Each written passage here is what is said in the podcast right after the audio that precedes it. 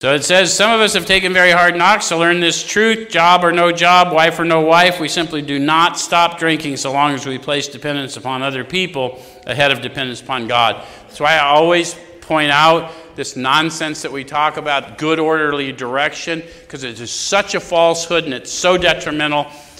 The power is found in you. I'm not here to convince you to come to a meeting or a room. What I'm telling you is, I wouldn't have been sent to you if you didn't desperately need the power that I'm talking to you about. And if you don't want it, I can accept it. But if you do, then walk with me and I'll show you how it manifests in your life and mine. So it says, Burn the idea into the consciousness of every man that he can get well regardless of anyone. How many of you learned that? The only condition that he trusts in God and clean house.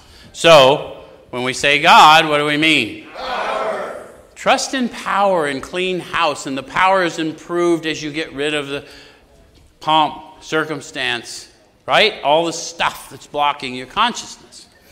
Okay,